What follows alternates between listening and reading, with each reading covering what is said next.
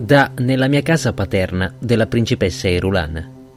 Mio padre, l'imperatore Padishah, mi prese per mano ed io capii, grazie alla mia istruzione Bene Gesserit, che era turbato. Mi condusse nella galleria di ritratti, fino a quello del duca Leto Atreides.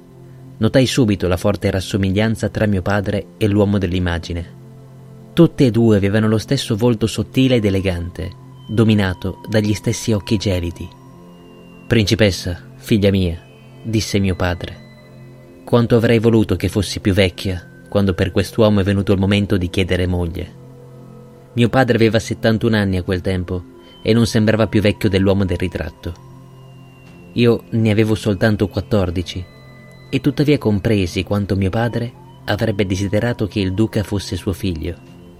Ricordo di aver capito all'istante quanto odiasse le esigenze politiche che li rendevano nemici.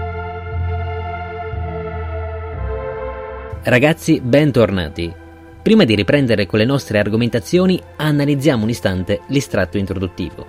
Secondo la principessa Erulan, narratrice degli eventi, suo padre, l'imperatore Padishah e il duca Leto si somigliano. Ciò perché i due sono lontani cugini da parte femminile. Inoltre abbiamo la conferma che non fosse stato per le ambizioni politiche, Padishah avrebbe voluto Leto come figlio e non come nemico. Infatti mentre allestiva la trappola di Arrakis, ha incaricato il colonnello Bashar, ufficiale dei suoi Sardaukar, di assicurarsi che Leto muoia senza sofferenza. Tale precauzione è intuibile. Gli Arconnen odiano gli Atreides e il barone è noto per la crudeltà e per il piacere che trae nel torturare le sue vittime. Padishah ha bisogno che il duca muoia poiché politicamente è un pericolo al suo trono. Tuttavia lo ammira e lo rispetta, pertanto impone una morte pulita. Per ultimo, secondo Irulan, l'imperatore non sembra più vecchio di Leto. Perché? Poiché la spezia ha proprietà geriatriche. Se un soggetto la assume regolarmente e in piccole dosi, può estendere la propria durata vitale anche di centinaia di anni, rallentando quindi l'invecchiamento biologico. The spice extends life, the spice expands consciousness. Torniamo su Arrakis, dove il duca commette i tipici errori delle persone cresciute nell'ideologia e nei valori della propria casata. L'eccessivo legame a Caladan e alle strategie non adatte al deserto mostrano una complessa verità. Leto è certamente un ottimo leader che dà il meglio di sé nel suo elemento naturale. Tuttavia, su Arrakis ha bisogno di adattarsi più velocemente di quanto non sia capace. Ecco la prima grande differenza tra Leto e suo figlio Paul. Il duca fin da bambino è stato istruito per governare Caladan, feudo di suo padre Paulus. Gli insegnamenti ricevuti erano indirizzati a comprendere e mantenere gli usi e i costumi della casata Atreides. Per questa ragione si sente ora smarrito su Arrakis. Al contrario, Paul è una personalità molto più versatile che, grazie all'addestramento Bene Gesserit, è capace di imparare alla svelta e di adattarsi senza alcun problema. Il duca ha sempre saputo di questa qualità e rivela al figlio che, dalla sua nascita, ha dato ordine a Tufirawat di addestrarlo come Mentat. Se non lo ha rivelato prima, è perché gli adepti vengono informati soltanto in età adulta. A quel punto possono scegliere se fermarsi oppure proseguire con gli insegnamenti. Paul ovviamente accetta e il duca ne è orgoglioso. Suo figlio sarà un governante inarrestabile, un mentat istruito alla via Bene Gesserit e cresciuto nei principi di lealtà e di giustizia. Tuttavia, per permettere che il futuro di Paul possa concretizzarsi, Leto deve prima sciogliere la ragnatela di inganni in cui è impigliato. Per conoscere Arrakis e i suoi costumi, Paul e Leto organizzano un incontro con il dottor Kynes, planetologo e arbitro del cambio agli ordini della casata Corrino. Il suo scopo è quello di assicurarsi che la transizione amministrativa dalla dinastia Arconnen a quella Trades avvenga in modo pacifico e leale. Per oggi è abbastanza sapere ciò. Poi nel prossimo video entreremo nel merito delle norme e dei doveri che legalmente dovrebbero essere rispettati durante il cambio. Nel primo incontro tra gli Atreides e il dottor Kynes, quest'ultimo appare come una persona indecifrabile, diventato in tutto e per tutto un abitante di Arrakis. In vero, Paul nota due particolari. Il planetologo ha gli occhi completamente blu, a causa della dipendenza da Spezia. Inoltre è giunto all'incontro con una scorta Fremen, alquanto simile a ciò che potremmo definire una guardia d'onore. Certamente Kynes risponde al volere imperiale, ma è eloquente che l'ammirazione e l'autorità di cui gode siano slegate dalla casata Corrino.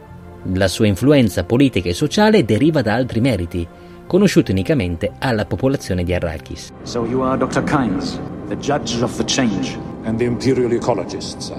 Il dottor Kynes spiega agli Atreides il funzionamento delle tute distillanti, utilizzate dai Fremen per sopravvivere nel deserto. Dopodiché mostra loro l'estrazione del melange. Siccome noi abbiamo già analizzato entrambi, concentriamoci oggi sull'ecologia del pianeta. Arrakis, conosciuto come Dune, si trova sul limite dei confini imperiali e appartiene al sistema di Alfa Carine.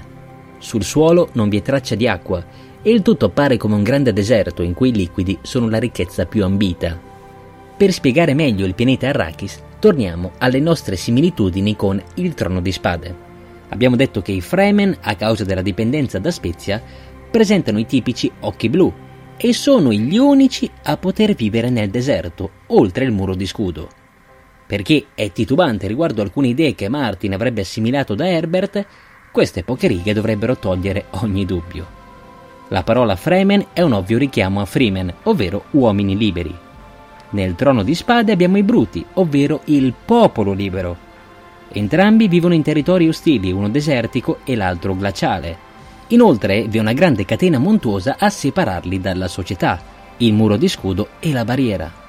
Per ultimo, nel trono di spade, gli estranei sono caratterizzati da freddi occhi azzurri, simili a quelli descritti nei Fremen. Nonostante quindi fossi restio ad accreditare alcune somiglianze tra le due opere, più mi inoltro nella serie di Martin, più mi convinco che non possa essere una semplice coincidenza. Coincidence? I think not! All'interno della catena montuosa nota come Muro di Scudo si trovano le principali città imperiali e i villaggi, in cui l'acqua viene recuperata dall'umidità e da una piccola quanto essenziale calotta polare. La parete è tanto alta e imponente che protegge le zone urbane dalle tempeste e dai vermi. Al di fuori di essa vi è soltanto un pericoloso e sconfinato deserto, in cui le mietitrici operano per estrarre la spezia. Le tribù dei Fremen sono le sole a poter vivere oltre il muro e grazie al loro isolamento riescono a mantenersi libere, private quindi di restrizioni geografiche, titoli nobiliari, sovrani o leggi che non siano scelte da loro. Secondo gli Arconnen, di cui i Fremen erano preda, la loro popolazione non supera le poche migliaia di individui.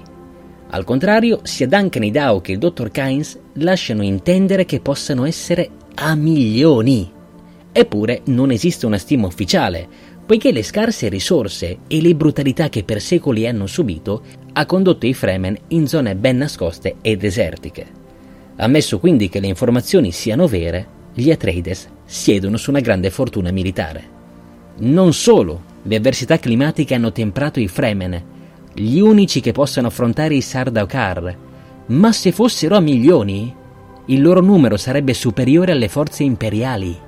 Se Leto dovesse riuscire ad unificare il popolo oltre il muro di scudo, educarlo e organizzarlo alle strategie militari, allora dominerebbe Arrakis e l'intero universo.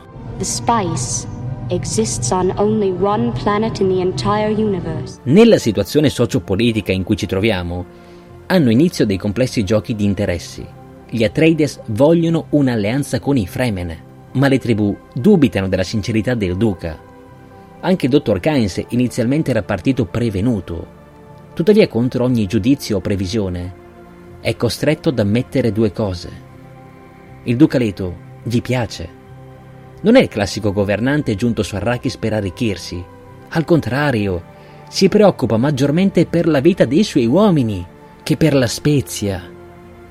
Un simile leader potrebbe instaurare una fanatica lealtà che lo renderebbe insuperabile.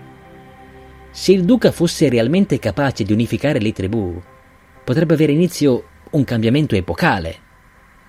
Inoltre, nonostante Kynes sia un uomo di scienza scettico riguardo le antiche leggende, nel momento in cui ha visto Paul ne è rimasto sconvolto.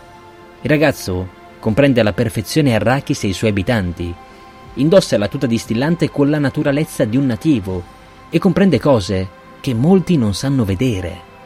All'apparenza Paul incarna i versi di un'antica profezia Fremen, che sia lui il Mahdi, colui che condurrà il popolo di Arrakis verso il paradiso. Il pensiero sconvolge Kynes, ma ha poca importanza. Come scopriamo dalla prima riga in cui viene introdotto, il planetologo serve l'imperatore, quindi, che lo voglia o meno, dovrà tradire gli Atreides. Prima di concludere, una piccola curiosità.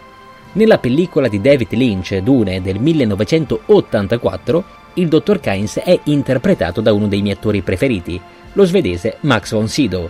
Gli amanti del cinema lo ricorderanno per il ruolo di Antonius Bloch nel capolavoro di Bergman Il settimo sigillo.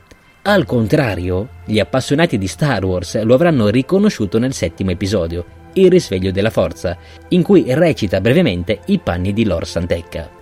Casualmente, ad alimentare le similitudini tra le due opere, recita nel Trono di Spade. I like. Nel prossimo video noi invece argomenteremo il ruolo del dottor Kynes e i doveri a cui deve rispondere come arbitro di cambio. Io come sempre sono Emilio Valotti e vi ricordo la possibilità di effettuare una donazione su Patreon. Ringrazio inoltre Riccardo Fine e il canale YouTube Da Grande Voglio Fare il Buddha per essere i produttori della serie. In descrizione trovate il link del loro canale. È sempre merito loro se potete ascoltare nuovi e vecchi contenuti su Spreaker, Spotify e iTunes, quindi seguiteci anche lì. Ragazzi miei, grazie per essere stati in mia compagnia, vi attendo alla prossima settimana.